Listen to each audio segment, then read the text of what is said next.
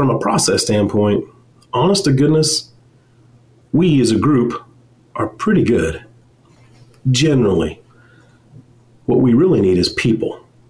So if I had to point where we are lacking, I would point at people and how to how to gain them, how to retain them, how to hold them, and how to choose how to get people. I would say that by far and away, in my opinion, is is our weakest link as an industry.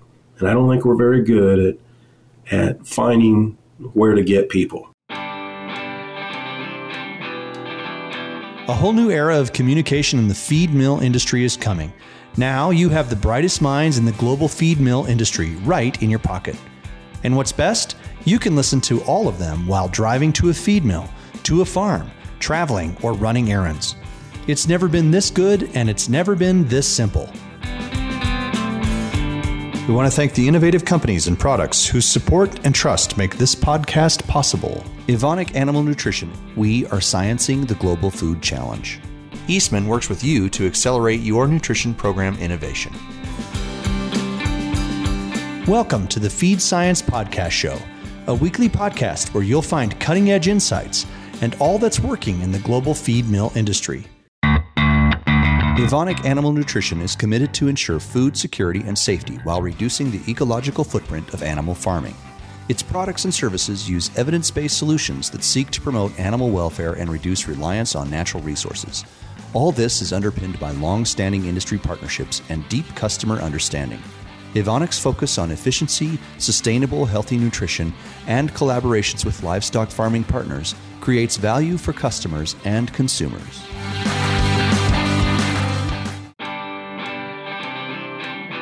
Welcome to the Feed Science Podcast. My name is Adam Fahrenholz, coming to you from North Carolina State University on behalf of Wyzonetics. Thanks for joining us. Today, my guest is Chandler Adams. Chandler is the owner of Chandler Adams LLC, manufacturer's rep. Thanks for joining us, Chandler.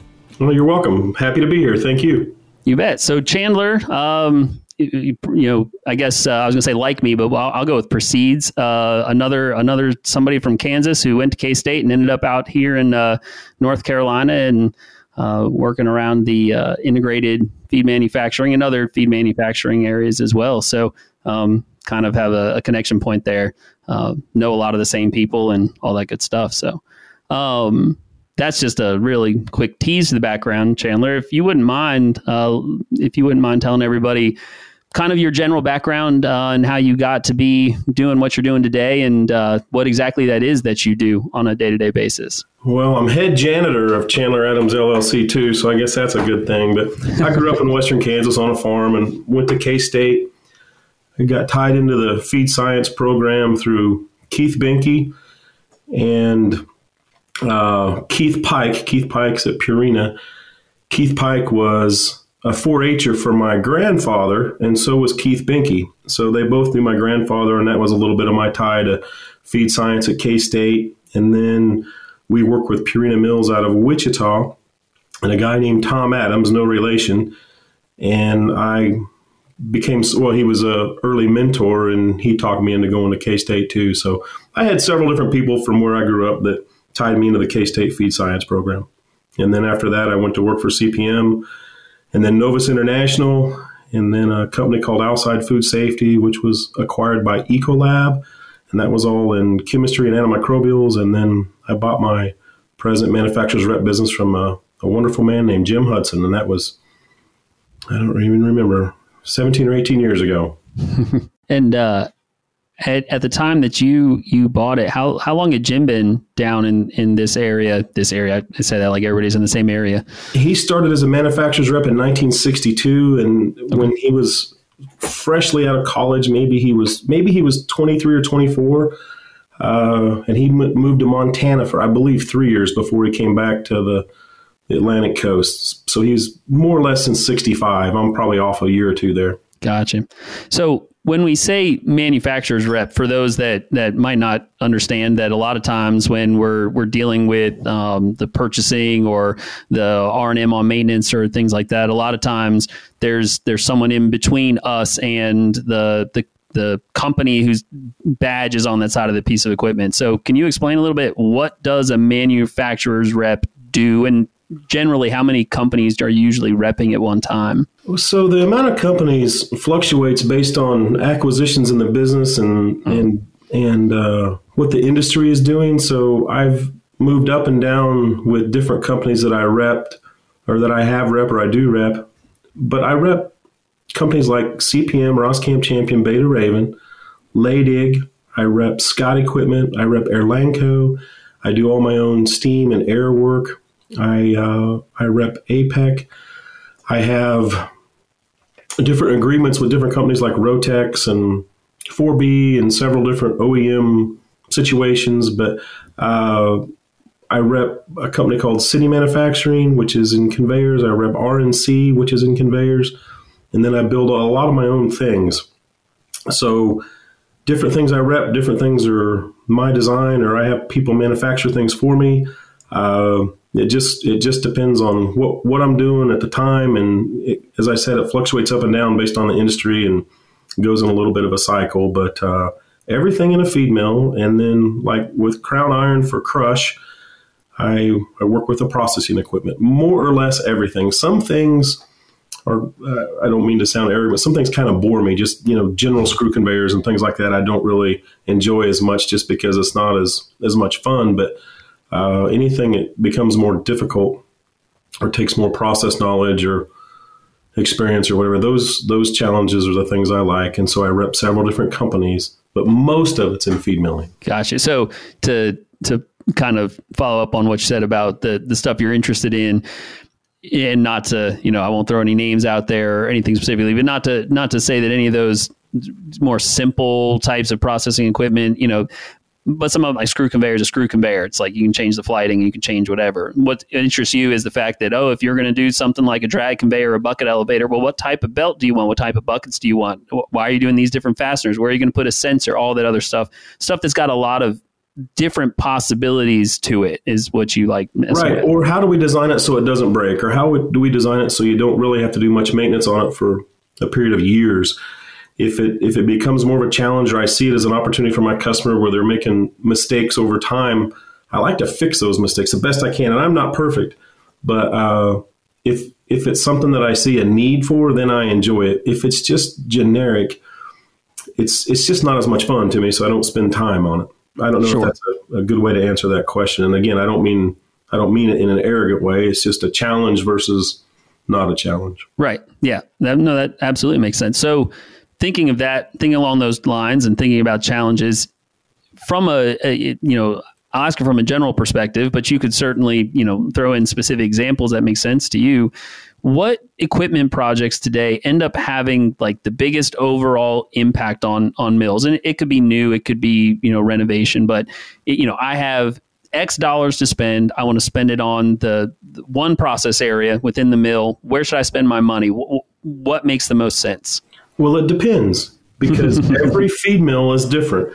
Yep. And what different feed mills require or need or or what their limiting link in their chain is, every single one is different. So there, there's not a right or a wrong answer unless you look at it this way, which is what is the right answer? What is going to give me the biggest bang for my buck or, or, or provide the most cost improvement or the highest production increase for the amount of money spent. So that's typically how I would look at it, unless you have a ground grain leg that is full of holes and you have to have it changed. And, you know, if you don't have ground corn, you can't make feed, right? So uh, the answer is it depends.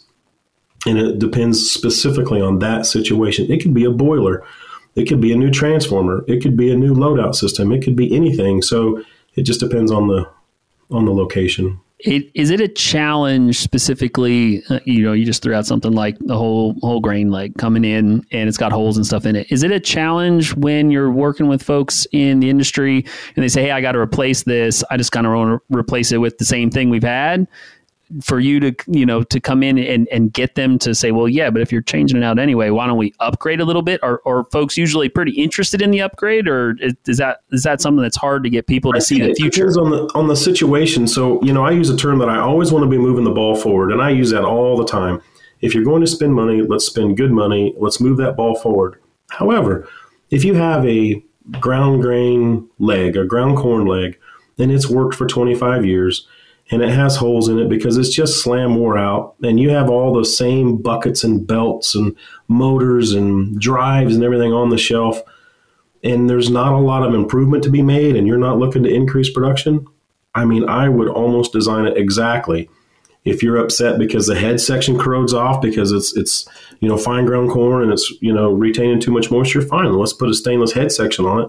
But i don't know that i would change the design of the conveyor or of the leg that much if it served its purpose for years and years and years. Now if it tracks like watch my mouth here if it doesn't track well or if, it, if it's always giving problems or it, it, it, plugs or it doesn't flow right and we need another five foot elevation because you're in fine ground corn now versus coarse or whatever well then certainly you have to make those changes. So do i find it challenging? And the you know the answer again it depends on the situation. The uh, i much prefer to try to talk my customers into spending good money on the front and then targeting very little hands on that piece of equipment for years and years and years. And the model I use is like soy crush operations. You know, they'll go, they'll run for, for 52 weeks, and sometimes they'll run for two years before they literally take the facility down. Now, they're doing maintenance in between, but it's not maintenance like the feed mill world thinks.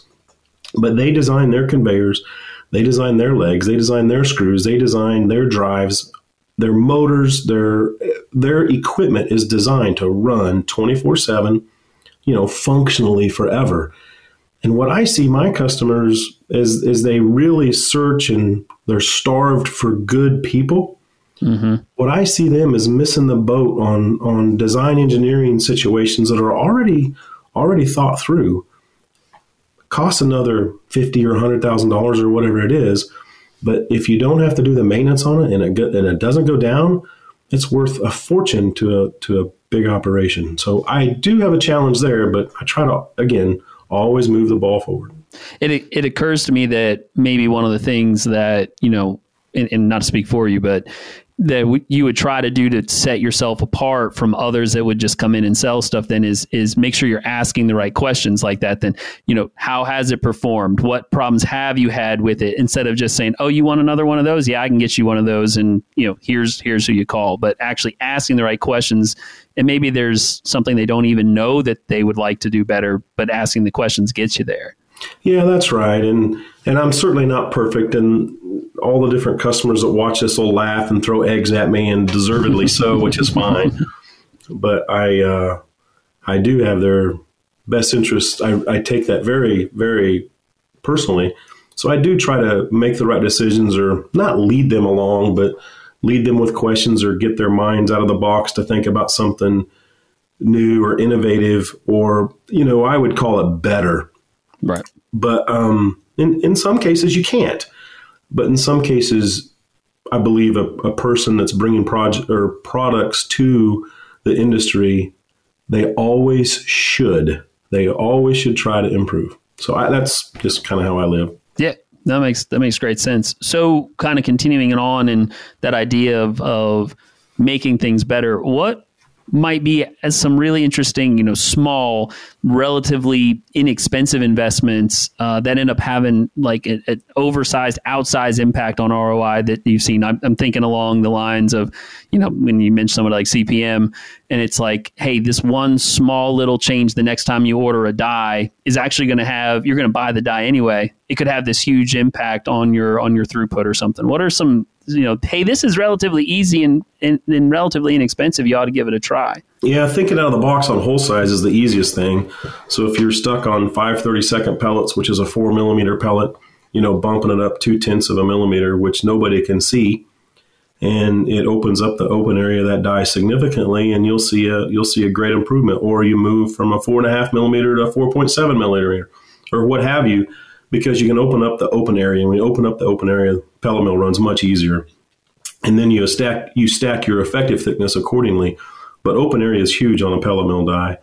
Uh, types of metal, uh, how, how it's made are huge. But the biggest, easiest impact in the world for pellet mill dies is hole size. Yeah.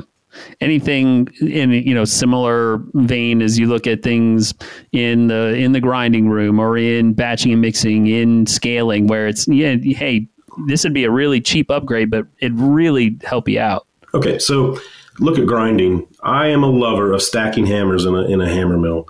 Anybody that's been around me knows this. I like to be able to transfer the horsepower across the hammers and the rod. And if you do your mathematics on inertia once the rotor's up and moving the inertia or I should say, the ham- the horsepower consumed to keep the the rotor or the flywheel turning is very very small, and the improvement that you get in grinding through that is very easy. That's one of the easiest things in the world to to change about grinding is stacking hammers in your hammer mill, making sure your describe that. Describe that real quick. What stacking hammers mean? Uh, how many hammers per square inch gotcha. of rod availability and how many hammers per square inch of horsepower ability. And there's ratios there that I like to live by, and then I like to push them. Now, granted, you can get so much that you can get so stupid, if you will, that you're you are um, the the rotor plates and the the rods won't hold that many hammers. So you go right up to the edge of the envelope when you back up a little bit just to stay conservative and then yeah. you stack the hammers accordingly and you go to grind. And when you do that, granted, you're putting more hammers in the machine, but then you can increase the hole size of the screens and your production goes up and your grind stays as good or better. And everybody's happy, and it's much easier to grind in a hammer mill with bigger screens than it is smaller screens. So let the hammers do the work. It's like a golf club. Let the golf club do the work don't don't rock hammers and wear out holes and make the screens do the work. Let the hammers do the work. That's the easiest thing in grinding that I see. If you go to batching, and I love batching, everybody has had the same number of scales for years and years and years. And one of the easiest, quickest ways to improve feed production over the course of a week or a month or a year is to add more scales whether that's micro scales or mineral scales or another minor scale or a tweener scale or what have you, adding more scales allows you to, to scale quicker and then you batch quicker because there's so many mistakes that happen in batching. You know, you're running out of ingredients or a slide gate doesn't work or you're you're changing a formula and you're moving something around or the nutritionist is stacking too many doggone ingredients on your micro scale there's you know the the not excuses but the issues go on and on and on. And scales is a huge thing in batching. And in my opinion batching is the cheapest money in the feed mill.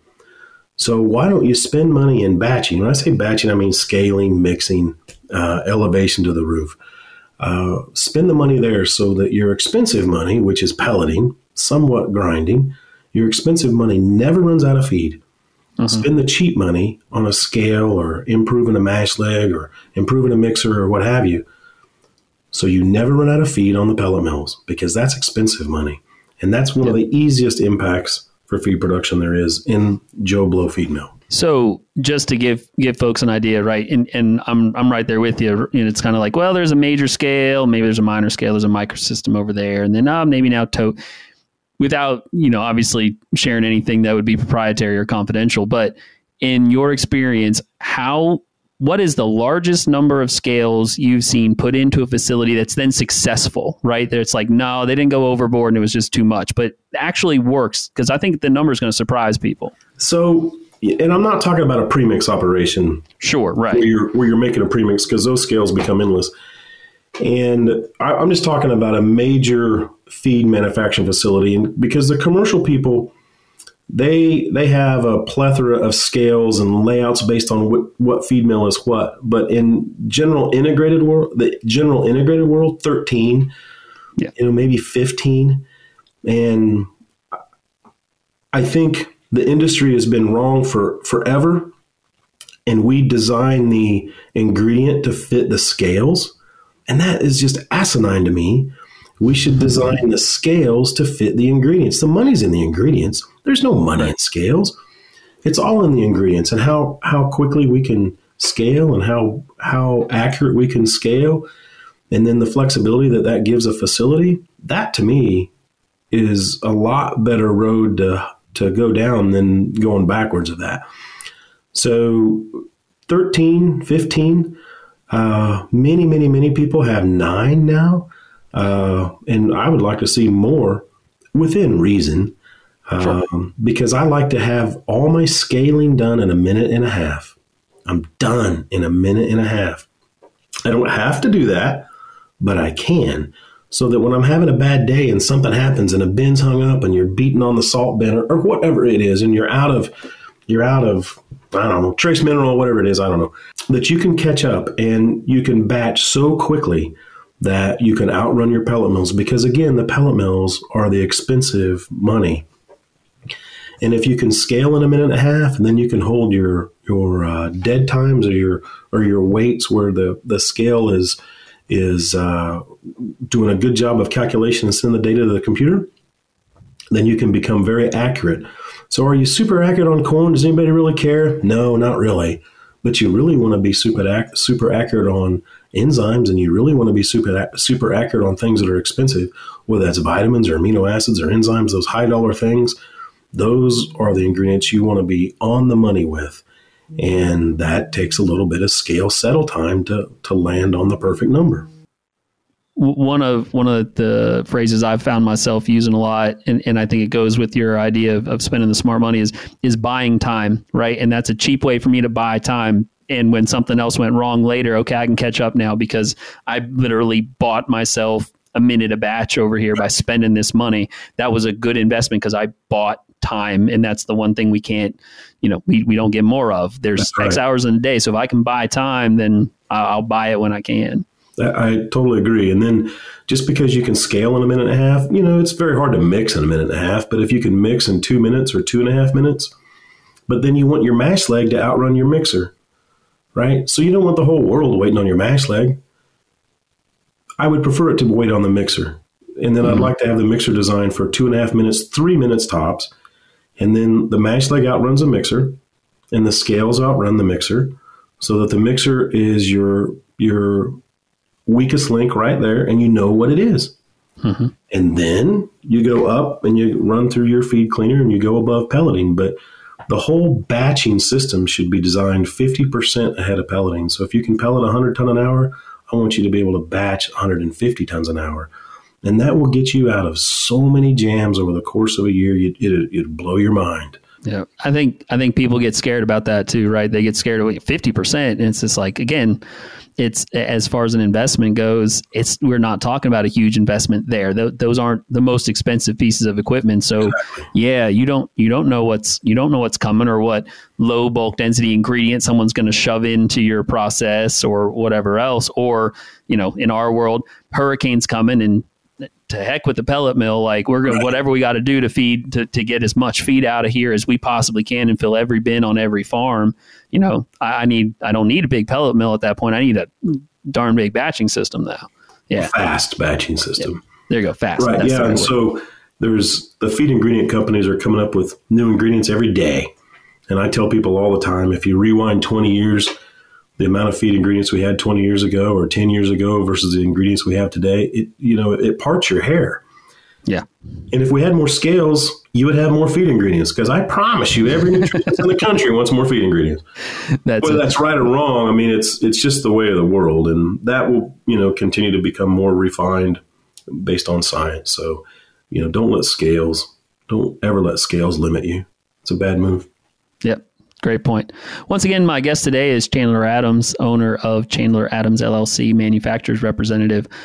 So, I, I guess a, a next we, we often ask questions or ask question about you know uh, what's what's an opinion or something that someone has that might be in contrary. But I'm going to take it a little different direction with you and, and ask in your career and and seeing a lot of different technology come and go. Do you have an example of something that's maybe been, been like the most dismissed equipment technology where, where people's like, ah, I don't need that, or ah, that'll never take off, or something that now everybody has or everybody wants to have that, you know, everybody's telling you, that'll never, that'll never be a thing? Controls. Okay. You know, if the lights don't work, it's the control company's fault. But it's because people don't understand it it's hard to understand discrete versus analog versus Ethernet IO versus fiber versus some virtualization of software and virtualization of switches and what the heck are we doing with with this versus that and doggone it, you know, this isn't working today. Well, I'm not saying software doesn't have bugs. You know, obviously it does, but control systems show up to work every day. And automation is the thing that I would say, as a general rule, uh, ha, has always been, you know, the ugly the ugly thing in, in feed milling because very few people understand it. And in my mind, it has the it has one of the the single biggest impacts for efficiency that you can have. And and I and I'm not just talking about how to control batching or how to control a pellet mill or how to control whatever. I'm talking about full automation where the nutritionist does his, his matrix and he gets the ingredients he wants based on pricing. He kicks in a formula. The purchasing guy has full access to everything that's happening in that feed mill at any point in time, and he cuts a PO, and you can pull the ingredients on on a code or a purchase order code or what have you into receiving. Where uh, the long story short is full automation, so all the handshakes back and forth to the company are seamless, and you don't mm-hmm. have clerical errors and you don't have people involved. It's done through automation. And when you do that, you make fewer mistakes. And when you make fewer mistakes, everything runs better. Receiving is your first line of defense. And typically people hire people to, you know, beat on rail cars and beat mm-hmm. on trucks. And, you know, nobody really wants to do that. And they're not always, the people in those positions are always understanding of what they're unloading. They don't know the difference yep. between poultry meal and bean meal or canola meal or, or rice hulls or whatever it is. Um, limestone versus phosphate or whatever, or trace. So if we can eliminate many mistakes there because of our handshake automation to the purchasing and the nutrition part of these companies, that eliminates a lot of issues that happen over the course of a year. And you don't mix bean meal and corn, and you don't mix phosphate and limestone or what have you. You know, you're not putting salt in the in the wheat mids bin or whatever it is. Um, automating that seamlessly is something people should do. And then on the flip side, on loadout, the exact same way, everything needs to be a perfect handshake, and that's better because of contracts and payments and whatnot, you know, to growers. But uh, all of the automation from start to finish needs to be seamless, and that's something people don't understand, and they don't understand how it works. So because of that, I would say it's lagging compared to say a a mixer or a feed cleaner or a new receiving leg or or you know a, a new set of ladder track for rail because you can understand what you know, unloading 100 cars in 15 hours pays, it's hard to understand what a better under a better automation system will will gain you because you don't understand automation as well. That would be something I would say. Okay, so so kind of gaming out what what that discussion goes like. It, you know we're out there and there's a facility and it's like hey you should really consider investing in in really updating your controls. And they say ah, i mean we've got a system and it, yeah it's paper based but it's it, it works well. And that's that technology is i'll never and then you start doing it and they go god it's complicated getting it set up. And then and then you come back two years later when they finally have learned it and they go oh my god i cannot believe that we were doing this just three years ago on paper. What the heck were we thinking? Is that about yeah. right yeah, and then here's a here's a easy maybe a, a different example.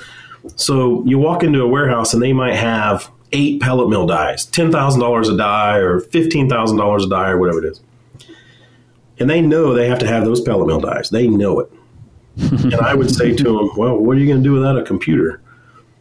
You think your thumbs are fast, but man, you can't do anything without a computer." Yeah, and it's because it's harder for people to understand and they don't like it and it's foreign to them. So consequently, it doesn't it doesn't get the the love and attention that I believe we should be doing in you know present day. Yep, makes great sense. So, what then do you think might be the next thing along those lines? Like, what's the next big thing that people should be really paying attention to that's going to make their life better if they if they see it coming and early adopt it? Well, it depends. Um, technology wise, you know, I we had a thing in September, and I was able to sit with an attorney for the North Carolina Chamber of Commerce, and he was asking me the same type of questions. And I said, well, from a process standpoint, honest to goodness, we as a group are pretty good. Generally, what we really need is people. So if I had to point where we are lacking, I would point at people and how to how to gain them, how to retain them, how to hold them, and how to choose how to get people. I would say that by far and away, in my opinion, is is our weakest link as an industry, and I don't think we're very good at at finding where to get people. And then if we get them in a feed mill, who wants to work there because it smells and it's dirty and it's hot and you have to scoop feed and stuff's leaking in your ear and down your neck. You go home and your wife makes you change in the garage and you ruin your clothes and you ruin your pickup and you you know all those type of things. And I think that you know that to me is the biggest challenge we have face that we have facing us is what are we going to do because I see the people as by far and away the biggest lacking part of our equation. Yeah, I, hard I, answer. you know, well, yeah, and you're and you're certainly speaking, you know, my language there, and you know, it's one of the things that uh, you know, obviously we're tasked with here at the university and, and in a feed milling program and uh, gives us some stress too uh, from that standpoint of everybody from the operator up through management where are they going to come from and how do we find them? And i was having a conversation with somebody the other day i don't remember who it was. And it was like you know here i've gone and gotten all these degrees and everything and if you give me a choice between sitting at my desk or being in the feed mill, I want to be in the feed mill. You know, you've built this this company and, and you're known up and down the East Coast and, and going west and all this other kind of stuff. And given the opportunity, most days you'd like to be in the feed mill. And it's like, so I know we can find successful people that also like being in the feed mill that yeah it is hot and dirty and dusty and whatever else and you know i'm gonna curse when i smack my knuckle on this or whatever but given the opportunity that's where i still want to be and how do I, you know, what either is what either is intrinsically right or wrong. It might be wrong with us, to be frank. Um, but what is it about the folks that are going to be successful and operate at a high level, but that also will fall in love with the feed mill and want to be there. And trying to figure out what that is is ah, man I, I, wish i knew what it was and i could go you know go talk to the people over in genetics and like what's the gene? Find find me the gene so i can go test people for it because i don't know what it is. It's hard to find. Well there's still a lot of mechanical people out there that are working on motorcycles or cars on the weekend or they're racing yeah. or they're doing whatever. But i also think that means we have to give them a good working environment. Yeah. So the you know, fixing the same thing time after time after time after time at three o'clock in the morning when they know how to fix it, they know it should be replaced or whatever, giving them a good working environment so that you can retain people. You know, people, I don't know, people become very frustrated when the definition of insanity is their life every week, where mm-hmm. they're doing the same mistake time and time and time again. And I see it over and over and over again. It's because generally speaking, the feed mills don't get love yeah. processing plants and hatcheries and you know the further down the food chain it gets more money and it has a better working environment and it has um, better pay and this and that. Uh, i think there's plenty of mechanical guy or not guys but people as long as you give them a good working environment. So that would be one thing that i see as something that we could correct to help retain the people. Um, make it a better environment. Yeah, it's a good that's a great point. I hadn't hadn't quite thought of in those terms, but but I like that the idea of it's we're never going to probably air condition the entire place and it's always going to be dusty and everything else. But yeah, if, if you're only climbing on top of the mixer to do something with the fat line once every two years or something, not like, yep, every time the temperature drops below this, the first thing we right. do in the morning is come and do this. I don't want to work here anymore. They're right. not even trying to fix it. Exactly. Yeah. Yep. I see it a lot.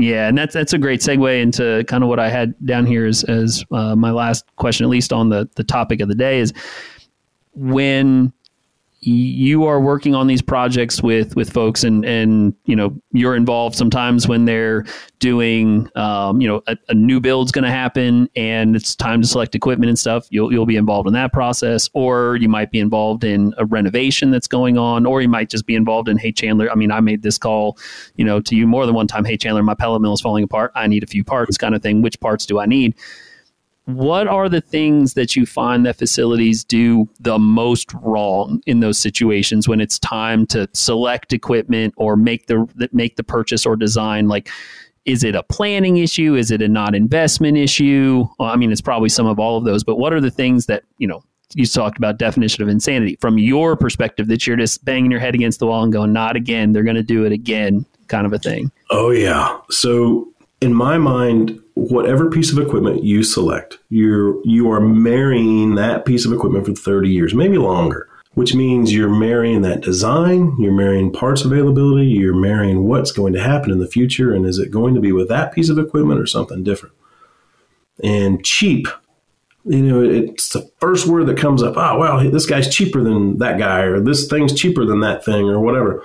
So if it's something that's easily replaced, that's one thing. But if it if it's part of the core, you know, foundation of a facility, you want to make the wise decision. You want to make the right decision, and it's you can go to complex after complex after complex. And some of these pellet mills have been around forever. There's nothing left on the complex that's that old except for the pellet mill.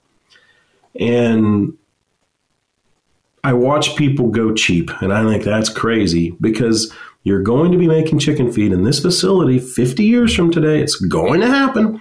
Just be smart and let it run for the next 30 years or 50 years or whatever, and and don't don't don't purchase something that's cheaper just because your number can look better for this quarter and then that person that makes that decision moves on to a different complex or a different company or what have you um, because he's not responsible for it anymore. So the private companies typically have a better, they run it more like a business.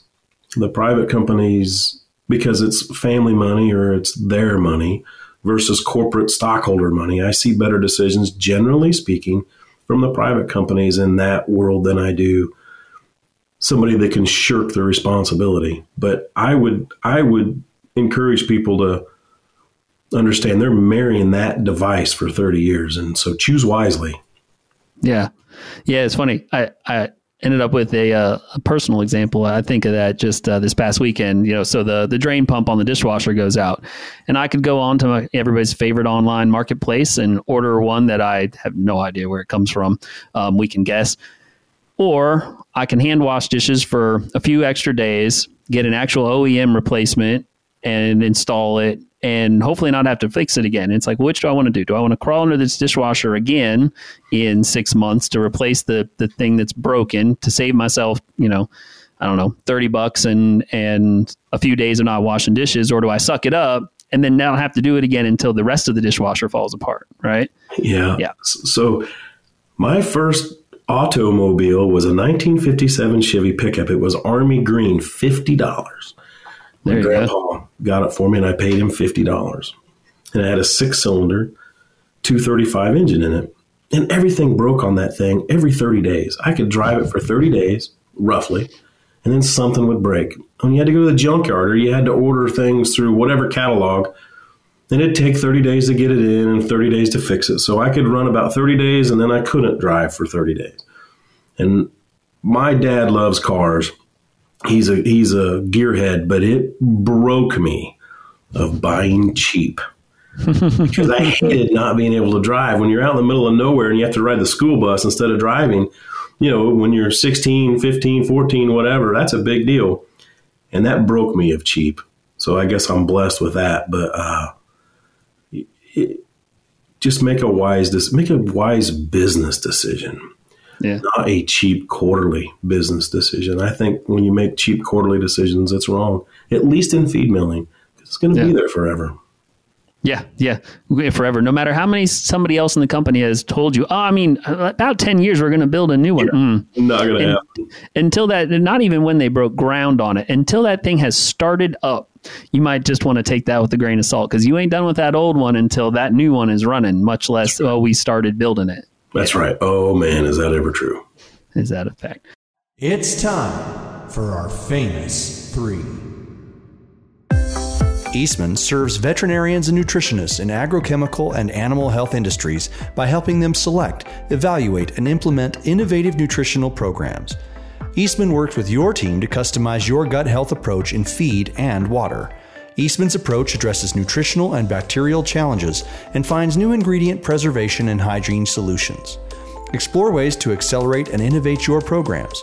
Contact the animal nutrition team at eastman.com.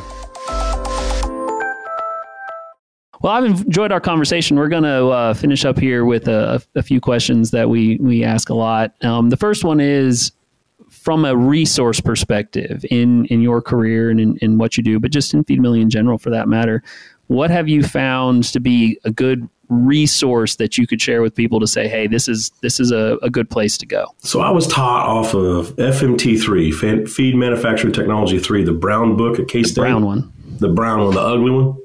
And it's ugly. and I used it for a while, but I used it for reference only because it was easy to go to the appendix and indexes and get the conversions and things that I wanted, whether it was on steam or distance or weight or whatever it was. But from a resource standpoint, I don't really use anything that's in written form or online. I'll Google whatever conversion I need, but uh, people, that's by far and away the best resource. And I know a lot of people. So I know who to call, when to call, and, you know, you know, have the early pleasant niceties and, you know, catch up on their families and things, and then get, you know, right to the meat and I love being able to do that because I know enough people that uh, that's by far and away the best resource in this business is the people. I don't, I don't know of anything that's written. I don't know how you write it all down, yeah. but uh, people it'd be the answer. Yeah, there's so much so much bizarre stuff that there's no like you said, there's no way it gets written down in a, in a book. But there's a decent chance if you've built a network that somebody out there has experienced something like what you've experienced before, and you can say, hey how did you deal with this or something like that? It's a great answer. I, I, like that answer a lot. When you're dealing um, with folks really in any any aspect of, of what you do, um, I've kind of got in my mind the the mill management and and um, like the maintenance management things like that. But it could be anybody. What are you know, if you had to pick a characteristic that any of them have that kind of like, hey, these are the ones, these are the ones that I know are the most successful what they do, and they all shared this characteristic, personality trait, whatever it is. Is there something that comes to mind that they're just they're all good at this? Two things. Every single person that I know that's successful in this business works very hard.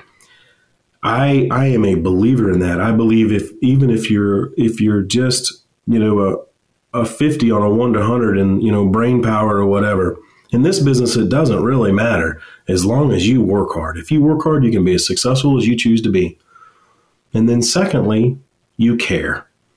And if you care and you're willing to work hard i am telling you everybody in this business will love you. They will hire you. They will let you do whatever because you have those two traits. And i mean integrity goes with it and willing to learn and willing to you know work with people you know all those other things. But if you work hard and you care, man, that's number one and that's number two. And if you have that, man, you you have it figured out. You have to show up to work and you have to do all the different you know little things that you learned in kindergarten, right? But outside of that, that's really all you need. Yep, that's a that's a fantastic message to end on. Chandler, I appreciate your time. Thanks a lot. Yep, thank you very much, Adam. It's nice to see you. Yeah, you as well. For Wisenetics, I'm Adam Fahrenholz here at NC State in the Feed Milling Program. Appreciate your time. This has been the Feed Science Podcast. If you've enjoyed the podcast, please leave a comment, rate, review, um, either on YouTube or wherever you get your podcast. Thanks a lot. We'll talk to you soon.